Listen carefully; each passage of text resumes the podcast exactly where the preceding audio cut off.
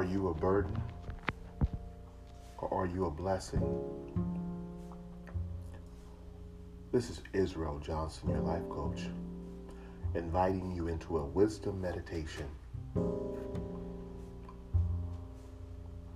This wisdom meditation is designed to open your mind to receive revelation of a higher level of consciousness. If you are a blessing, you come to alleviate the burden.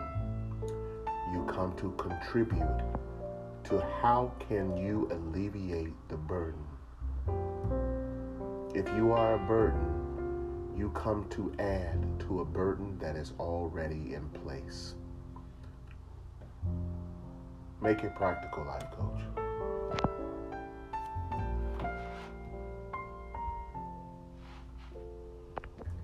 So you're dating someone. And let's just say that this woman is trying to go to school, get her master's degree. She's trying to lose 10 pounds. But you come into her life and you have a lot of personal issues. Every time she talks to you, it's always about your personal issues. She likes you a lot, but you're slowing her down. You are a burden. You are not a blessing to her. You are not a blessing to her. She's starting not to get the best grades in school. She can barely go work out because she has to play mama to you. I'm asking you a question today. Are you a burden or are you a blessing? Same scenario.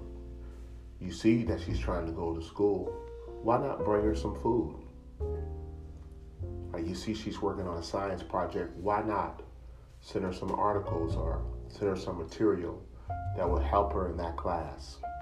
Why not go walking with her and then maybe talk about some of the things that are bothering you? Two birds with one stone. This is a wisdom meditation. Like, coach, why are you giving this to us? Because God wants you to have it. Because at the end of the day, in the kingdom, a lot of people lack wisdom. Point blank simple. If you are a burden, you take up another person's time. And typically, you take up their time with your selfishness, your incompleteness, your low self esteem, and your low self worth. When you are a blessing, you look to how you can add value to that relationship. Same thing at your job.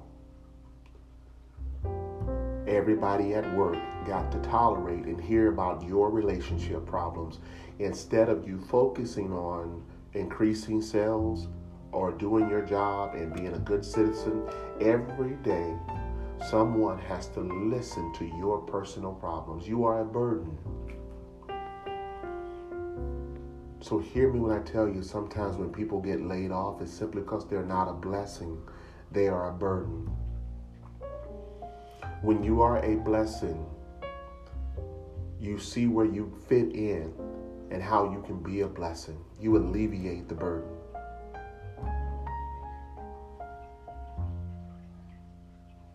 You go and visit someone's house and you see that their house is immaculate or clean, and all you do is eat and mess up and don't clean up behind yourself, it's not a blessing for you for that person to have you at their house.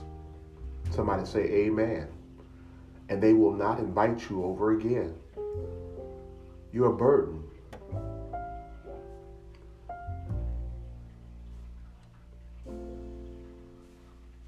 If you come into a relationship, especially with a man who's a businessman,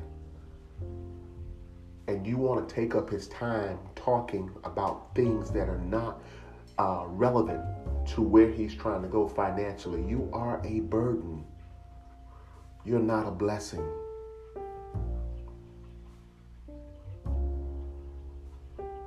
When you want to be a blessing, you find a way to be a blessing to that person by how can I alleviate some of the burden that is on you in the goals that you have and the things that you're going through. Caveat you can't fake being a blessing. You can pretend that you care about the person and what they what's important to them for only so long before the truth comes out. Now, let me give you the, give you the dichotomy. Usually by now, two people have already had sex, and now they, and then they start figuring out, I don't like you.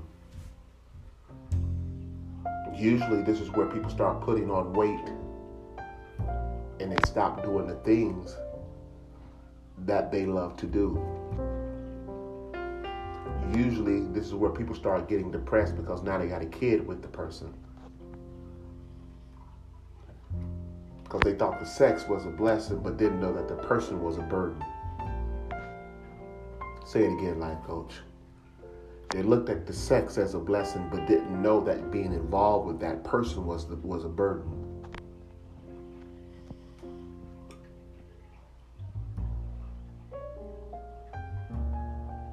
Let me go there. You will never manifest, ever, anything that God has for you until you first start being a blessing to others, and two, stop being a burden to others.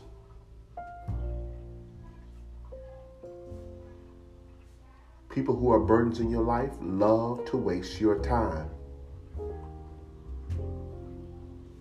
love to take up your attention, but add no value to the goals that are in place.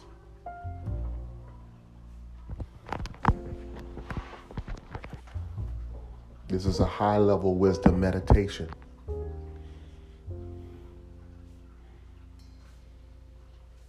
This is very key to manifesting.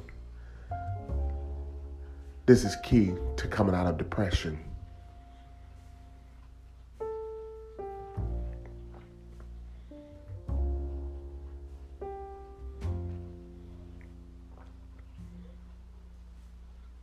You want somebody to feel sorry for you because of everything that you don't went through.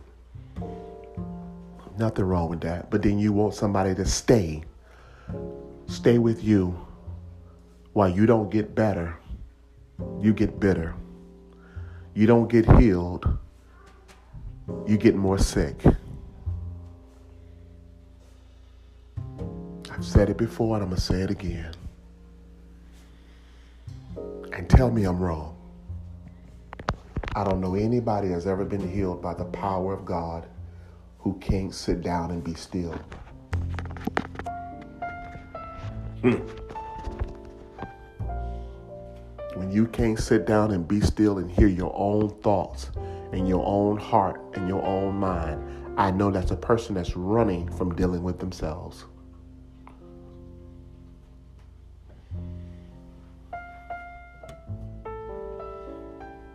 Don't make me deal with myself.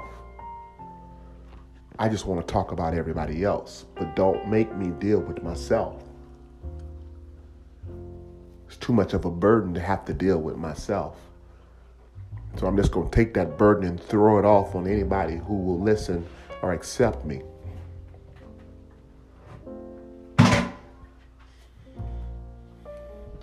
This is a day to look in the mirror and ask yourself are you a burden or are you a blessing? Are you holding someone up from achieving their goals? Here's a test for you. Ask yourself, how productive were you before you started allowing a certain individual into your life? I don't care who it is your mama, your cousin, your sister, your brother. And I close with this nobody's doing anything to you that you're not allowing them to do to you. So, whatever reasoning or excuse you come up with of why you do what you do, just remember that's why each and every last one of us is right where we're at today. And so, while you begging Jesus for a blessing, you will never get it because you won't, you don't want it and you ain't ready to do what you got to do. life coach.